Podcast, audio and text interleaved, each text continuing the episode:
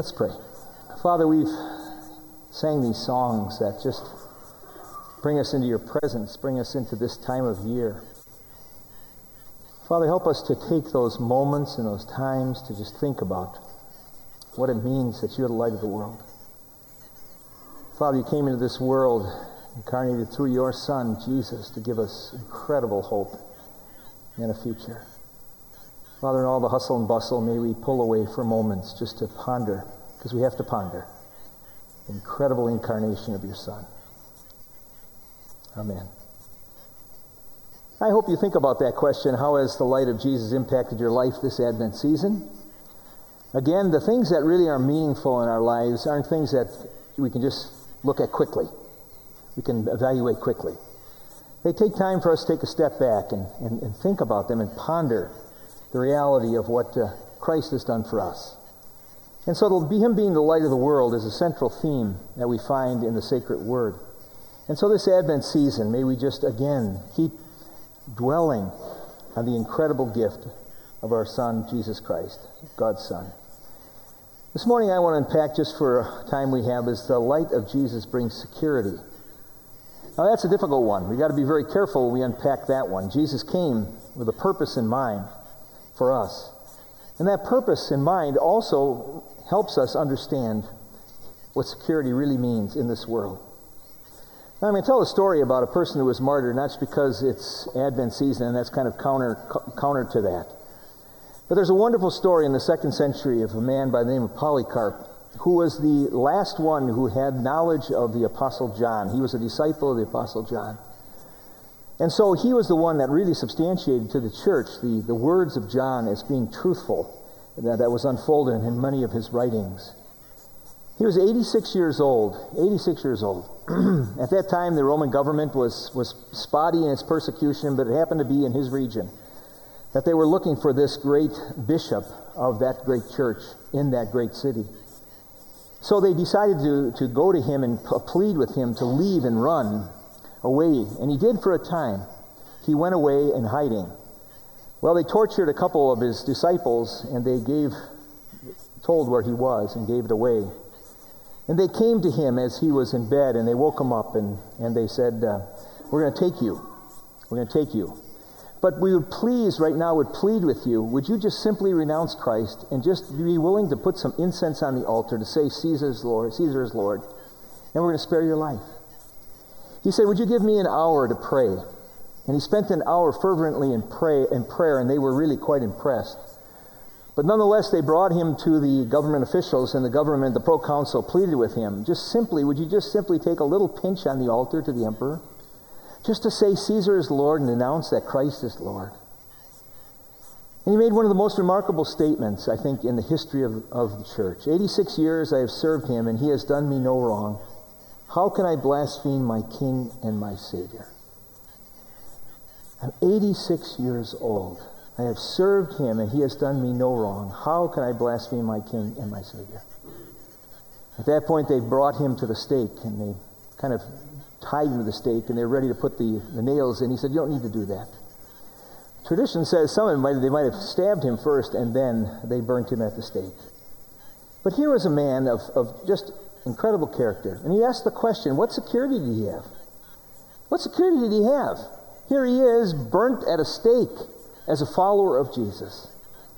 Well, there's three things that I think important of his example. One is he, he proclaims Jesus as Lord. There is nothing that frees us more as a people of faith than to acknowledge Jesus as Lord. There is nothing more practical in our lives to make decisions in our lives. It becomes so much easier when we simply say that Jesus is going to be the Lord of our lives. He said, For 86 years, he's done me no wrong. Can you imagine? Can you say that? For the years of your life, he's done me no wrong. As I thought about that for some time, I think I can say that. For my lifetime, Jesus has done me no wrong. Another thing that's so important that he had to have a clear sense of the reality of an eternal home. You don't be burned at the stake unless you realize that this isn't all there is in this life, but there's a life to come, and he understood that in a profound way. I wish I could say that following Jesus in this life would protect us from all harm. I wish I could say that. And harm is usually divine, defined from our point of view. But I can't say that. I wish I could claim the promises of Israel that were given in the covenant given to Israel, the Mosaic agreement, in this relationship that God had specially, and it was a unique relationship with his people. I wish I could say if you faithfully follow Jesus, you'll have steady rain and you'll all be fed and we'll all be prosperous. I wish I could say that no enemies would prevail against us. I wish I could say that our shoes would never wear out. I wish I could say that I will not, as God said, bring upon them their diseases if they would only simply follow him. That's just to name a few, which I cannot say. Because those, those promises were unique promises given to Israel and a unique relationship that they shared with him to proclaim his greatness through his dealings with them. And that's seen in the book of Romans that Paul articulates. I cannot say that we won't experience disease because in our congregation here we have people who are experiencing disease.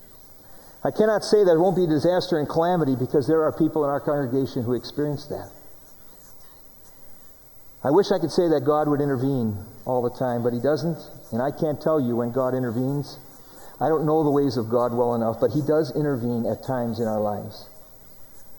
I'm glad in the Old Testament that we can counterbalance to this, this kind of prosperity theme in the Old Testament that we have the books of Job and the books of Habakkuk. Where Job is the, probably the most extreme, extreme example that we'll ever find in the sacred word, who everything was taken away from him. Can you imagine the dearness of his family? All his possessions were taken away. And it said, The Lord gives, he said, and the Lord takes away. Blessed be the name of the Lord. And he worshiped God. He worshiped God. We have the Habakkuk where he's wrestling, and we'll be looking at this book this next year. He looks, he's wrestling with the issue of justice and God's justice. How can you bring this pagan nation against us, your chosen people. And of course, they were quite wayward. And at the end of the book, he says, since, he says, If there is no fruit in the vine and all things are destroyed, yet I will rejoice in the God of my salvation. What security do they have in this world? Jesus' words, You might be hated on account of my name but the one who endures to the end will be saved. Or on, Jesus says, In this world you will have trouble and tribulation, but take courage. I have overcome the world. In me you will have peace. We have the experiences of the apostles. As they faithfully followed Christ, what security did they have? As we see in the book of 2 Corinthians, as the apostle Paul pours out his experiences of hardship and difficulty. I don't want to minimize a bit the hardships of this fallen world. And so often we cry out and we say, God, where are you? What are you doing? And, I, and then we, we, we say, God, what have you done for me lately? In the midst of that, we, we raise our cries up to God. What are you doing in my life? Where does my security lie, anyhow, in following Jesus? And I want to say to you this morning, what I want to give to you is tremendous hope. I want to give you a powerful reality to encourage you in the midst of an uncertain world. And we live in the midst of an uncertain world. And you have to realize that many people that exist in our world, if they don't have, are anchored in, are, are zeroed in on a relationship with Christ, the world is all they have. That's where they have to put their hopes. And for them, where does their security lie? But for us, as the people of faith, we worship the one who has given us light and the one who brings us a measure of security that I want us to understand this morning. So I want you to listen to seven passages, just short passages, and I want you to listen carefully what these passages of Scripture are saying to us. And we want to land there for a bit. A very familiar one to us first is John 3.16, for God so loved the world. And don't forget that. He loves the world. That's going to be a theme beginning the year, uh, next year. God loves the world that he gave his one and only Son that whoever believes in him should not perish, but have what? Eternal life. I want us to understand what eternal life means this morning, because that lies our hope. There's another passage in John 10 that was read, and in the section was read. For the sheep hear my voice, they know, I know them, and they follow me.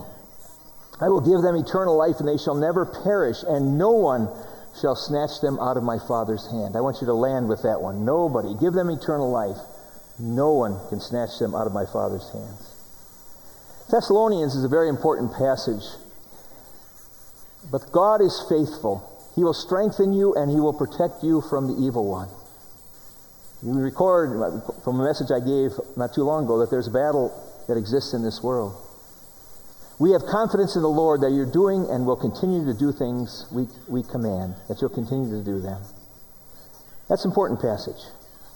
This one is so critically important. And we know that all things God works for the good to those who love him, those who have been called according to his purposes. We need to understand that one. That's so important for us. Here's a passage that's so important that read, every funeral I do this passage. I read this at the end. Knowing all things are more than conquerors through him who loves us. For I am convinced that neither death, nor life, nor angels, nor demons, or things present, nor the future, nor any powers, neither height nor depth or anything else in all creation will be able to separate us from the love of God that is in Christ Jesus our Lord. What a powerful affirmation that we'll look at in a moment. Hebrews is a very important passage for us. Our parents discipline us for a little while as they think thought best, but God disciplines us for our good that we may share his holiness. No discipline seems pleasant at the time, but painful. Okay? The discipline of God. Later on, however, it produces a harvest of righteousness and peace for those who have been trained by it.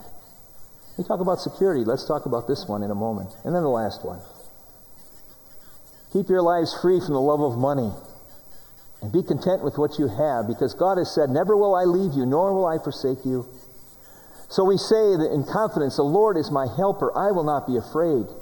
What can human beings do to me? Those are powerful passages, and there's just illustrative of many other in the scriptures that really helps us understand our security that we have in Christ. What I want you to understand that the security we have in Jesus is bound up in the phrase that we can experience eternal life. Eternal life, you have to understand, is the quality of life that we live on earth. We live as the followers of Jesus with what's called an eternal perspective. Eternal perspective. We look at life, the quality of life we live now is from an eternal perspective. And then we have the quality and quantity of life that we'll experience in the life to come. And I want to unpack what eternal life is because eternal life is where we put our security. We can't put our security in what's, in what's going on around us at all. We put our security in the fact that we can experience eternal life now and for all time. I want to give you four strong affirmations this morning that you can hang on your life as we venture out into this world. First, the security of Jesus provides a ten, what I call a tenacious relationship. Tenacious, I've chosen that word because God's relationship with you is persistent. He firmly grabs a hold of you. He wants us to cling to it. And He wants that relationship to be an unyielding relationship. And that's from God's point of view to us. That describes God's relationship with His own. He, those that genuinely know Christ, are, Christ and are in a trusting, obedient relationship, He is tenacious with us. He provides the security of His ever presence in our lives. Again, at every funeral in Romans 8, I want people to understand when you grab a hold of Christ, nothing externally in life can separate you from the love of Christ he gives this section in chapter 8 as he winds up this section on Christian growth. He says, I don't care what the difficulties are. I don't care what the external forces are at work to destroy us. And of course, the final enemy, the final frontier, which is death. All the external forces that may be. If you are a follower of Jesus, nothing can separate you from the love of Christ as we think about this security we have. Nothing can separate you, folks. This morning, you're in a, if you're ever relationship with Christ, can separate you from the presence of Christ. Nothing can separate you from His love. There's a point of security. I want you to understand also that Jesus, and this idea of a tenacious relationship, He is always working for our good. We need to understand that carefully. This is what I think it means. One thing we can do as, even as a people of faith, we can work against God. When we're working against God in our lives, you know, can we really claim the promises of God when we're working against God? Now, I, I believe that nothing can separate us from His love, but the point is this Romans 8 focuses on Christian growth. And what he's saying, what he's saying to us, um, when we turn to Him, maybe in our lives we've gone off a direction and we need to turn back Him, but we have the confidence whenever we turn to Him he is ready to pick up the ongoing relationship again and go forward. Let me say it again. In our lives, He's always working for our good. And when we choose to say, okay, God, I want to get in rhythm with you, He will pick it up. The ongoing relationship, and you have the confidence that He's going to pick you up there and He's going to want to always move you forward. He always has our well being in mind, in mind to move us forward to what's best for us. And He's the definer of what's best for us. Folks, when, we have moments of not doing well spiritually, which we all experience, I experience it. I have wonderful, isn't it great to have the, the confidence, the security to know that when I turn to Him, He's always going to want to move me and work with me and continue tenaciously to work with me for His good and my good. That's security we have in Him. I think it's also important to know this tenacious God disciplines us for our good. That passage that was read. read. You see, God has in mind something that we don't always keep in mind. He wants us to become like Jesus. We have other goals in mind in our lives. We want, we want security of things going well for us, and we have the way, what we define what's, what's best for us. But, folks, when we sign on with Jesus, we sign on to a new understanding. It's His will, it's His holiness, it's becoming like Him. He shapes our lives. And we can have confidence, we can have security in the fact that God as a, a father who is so loving disciplines us, takes us sometimes down roads we might not want to go. But he might work to take us down roads that will produce in us the unique road for you that will produce in you what he's looking for. Hebrews class, somebody asked me, when do we know that God has disciplined us? when? We don't know for sure. But let me tell you, it doesn't matter. What you need to do is take every opportunity in your life. Be tuned into God that every opportunity in your life, you're keyed in to say, God, what are you teaching me? Today, what are you teaching me? Where do you want me to go with you today? Because He is refining you.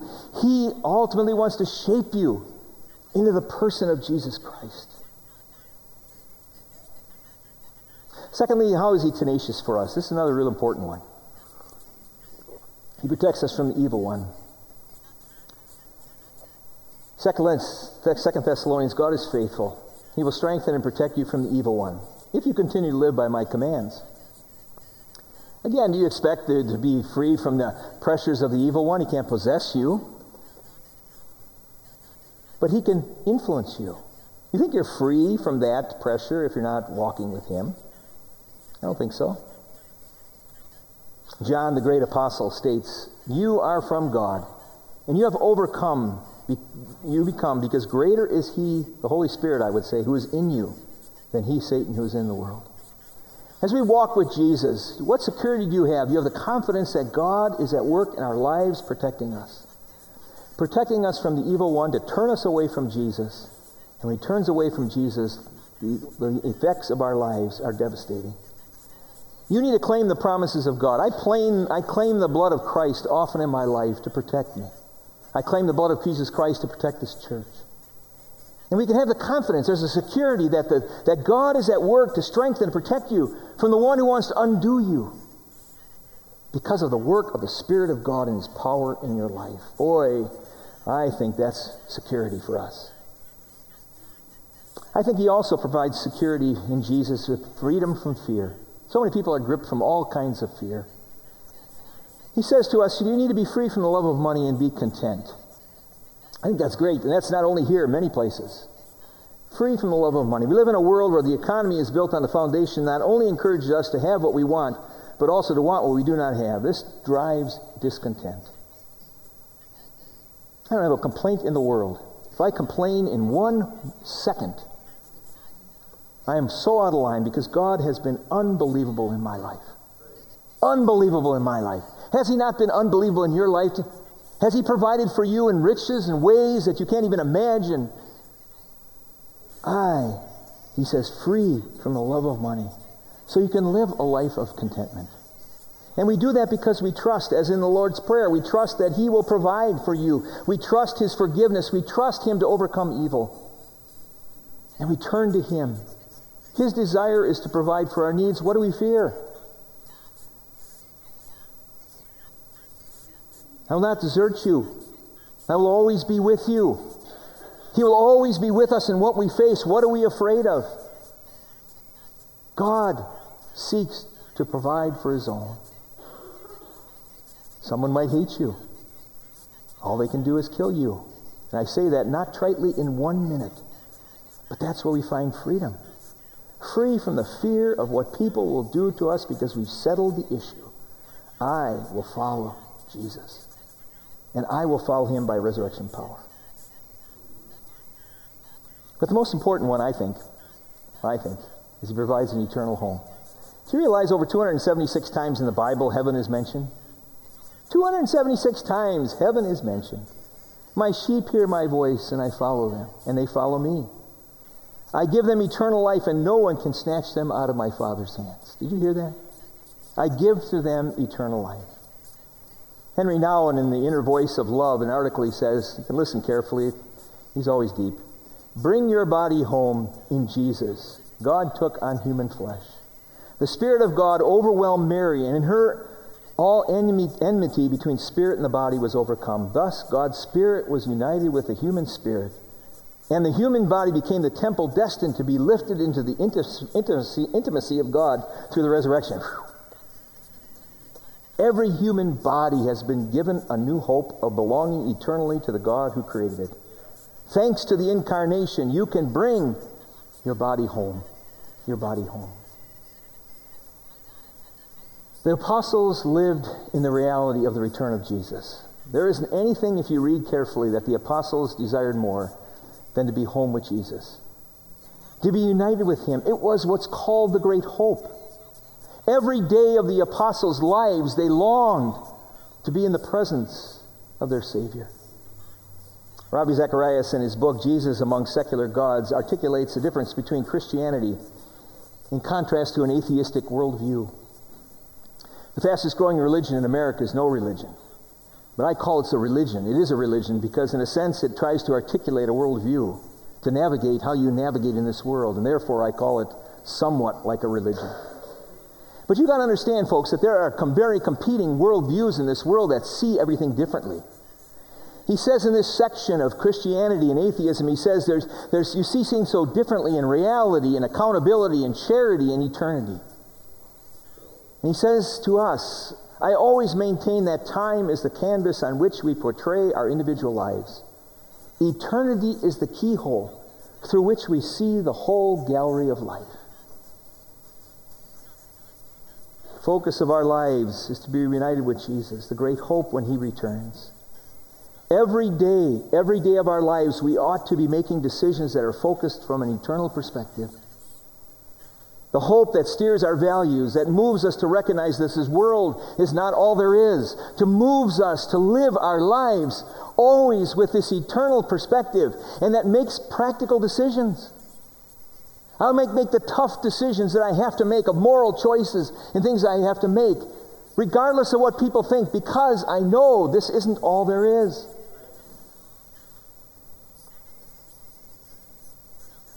Eternity makes all the difference in our lives.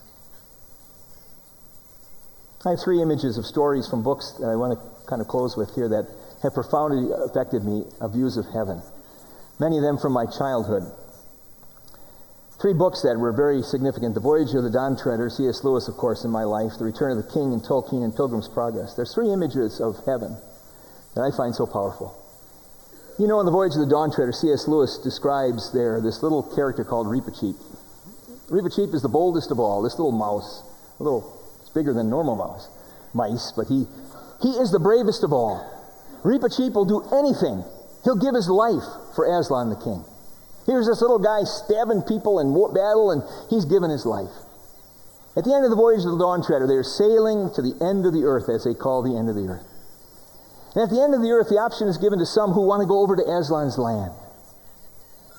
And this little mouse, who had faithfully followed his Aslan the lion, said, I want to go. They put him in a little tiny boat, and he has to go up over the waves and then into Aslan's country. And all you see is this enormous smile on his face as he grabs a hold of the side of this little boat as he goes over the waves into Aslan's land with such anticipation and such joy. In the return of the king, Frodo, as he has the main character, has this unbelievable journey of life to destroy this, this powerful ring of evil. And he goes back to his hometown. He just doesn't fit anymore. where he grew up and he realizes that maybe his life as he knows it is going to be over. And as a boat comes to the, as he goes down to this boat that sails through the, the horizon to the light, he says to his friends, who I must go, and they're, they're just sobbing in tears. But Frodo gets on that boat and he sails right through to the light, indicative of God's kingdom. Pilgrim's Progress, I've talked often about that, but the celestial city at the end of his journey, and it was a, it was a tough journey. You think of that book and all the things that he faced, and there at the end of the book is this unbelievable description and picture of a celestial city. And he has to cross this river. And there's many songs that have been written about crossing into heaven to cross the river. And as journey ends, he crosses the river, and up on the top of the river is this most unbelievable city. Unbelievable city, which is the celestial city where Christian has finally come home. Folks, we have the confidence of eternal life. Jesus is working with us on this life. He's working with everything we face. He's, he's tenacious. He wants to protect us. He works with us. And He wants us to understand, folks, we must understand every day that we have this unbelievable promise of an eternal home. And I want to say something to you. That is that those reality frees us. We're the freest of all people in the world. To follow Christ, to realize our destiny, to realize He's at work in our lives, frees us. Frees us until the day that our Savior calls us home. Let's pray. Gracious God, we thank you. We thank you that ultimately our security is found in you. And Father, as we navigate through this life, through the perils of this life, through what we face in life, Father, you're tenacious. You're tenacious because of your love for us. But Father, I thank you for the promise of an eternal home. Father, may we live into that reality every day. May we be courageous to live into the reality of the fact that we're here as pilgrims traveling to a better land with you. Amen.